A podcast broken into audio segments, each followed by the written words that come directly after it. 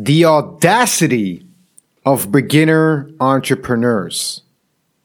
The world has us hypnotized. We believe that making money fast, getting a business up to six figures, seven figures, is something that we should all be doing.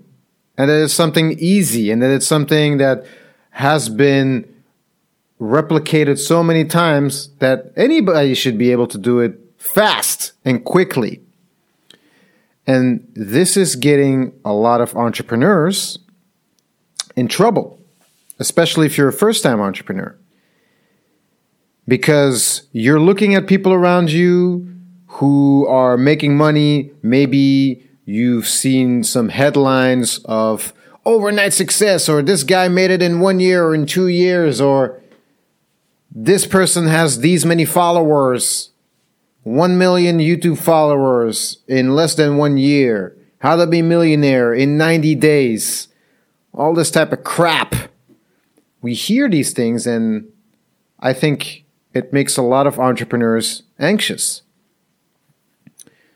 When I was coming up as a dancer, you could very clearly see who should have the audacity to believe that they would win a competition and who should just train and shut up.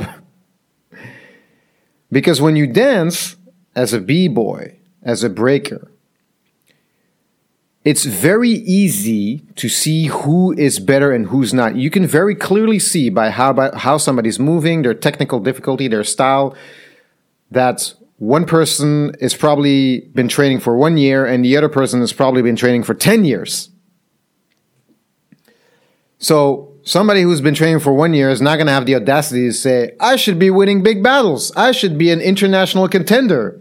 No, you should train. And that's clear because anybody can see when you enter the cipher, when you enter a circle, whether you have level or not. And I love that about the dance.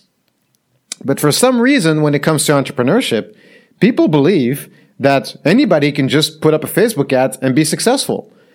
Why do you think you shouldn't train to become an entrepreneur the same way a dancer trains to become an international contender, the same way a basketball player trains to try to get into the NBA, the same way a football player is trying to get uh, international recognition and join a league.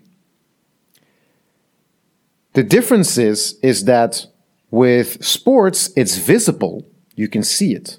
But with entrepreneurship, it's less visible. You can't measure or see tangible skills that an entrepreneur needs to build.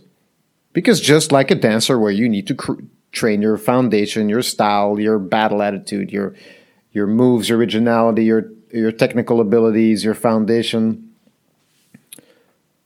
An entrepreneur has to learn about products, finance, marketing, sales, leading a team, timing in the market, advertising,